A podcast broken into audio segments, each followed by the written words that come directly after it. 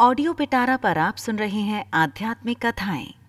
कथा का नाम है, कुबेर का अहंकार। यह एक पौराणिक कथा है।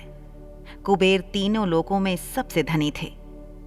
एक दिन उन्होंने सोचा कि हमारे पास इतनी संपत्ति है, लेकिन कम ही लोगों को इसकी जानकारी है। इसलिए उन्होंने अपनी संपत्ति का प्रदर्शन करने के लिए एक भव्य भोज का आयोजन करने की बात सोची। उसमें तीनों लोगों के सभी देवताओं को आमंत्रित किया गया। भगवान शिव उनके इष्ट देवता थे। इसलिए उनका आशीर्वाद लेने वह कैलाश पहुँचे और कहा, प्रभु, आज मैं तीनों लोकों में सबसे धनवान हूँ। यह सब आपकी कृपा का फल है। अपने निवास पर एक भोज का आयोजन करने जा रहा हूँ। कृपया आप परिवार सहित भोज में पधारने की कृपा करें भगवान शिव कुबेर के मन का अहंकार ताड़ गए। बोले, वत्स, मैं बूढ़ा हो चला हूँ। कहीं बाहर नहीं जाता।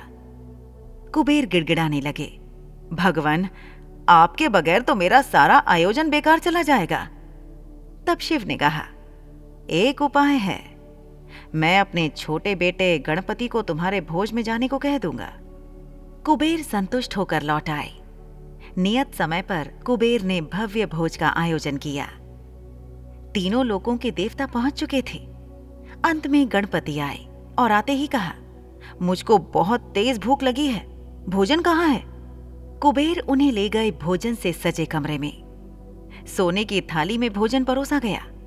क्षण भर में ही परोसा गया सारा भोजन खत्म हो गया। दोबारा खाना परोसा गया। उसे भी खा गए। बार बार खाना परोसा जाता और क्षण भर में गणेश जी उसे चट कर जाते। थोड़ी ही देर में हज़ारों लोगों के लिए बना भोजन खत्म हो गया, लेकिन गणपति का पेट नहीं भरा। वे रसोई घर में पहुँचे और वहाँ रखा सारा कच्चा सामान भी खा गए।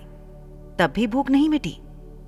जब सब कुछ खत्म हो गया तो गणपति ने कुबेर से कहा, जब तुम्हारे पास मुझे खिलाने के लिए कुछ था ही नहीं तो तुमने मुझे न्योता क्यों दिया था?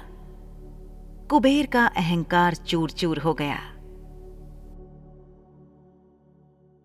ऐसी ही इंटरेस्टिंग किताबें कुछ बेहतरीन आवाजों में।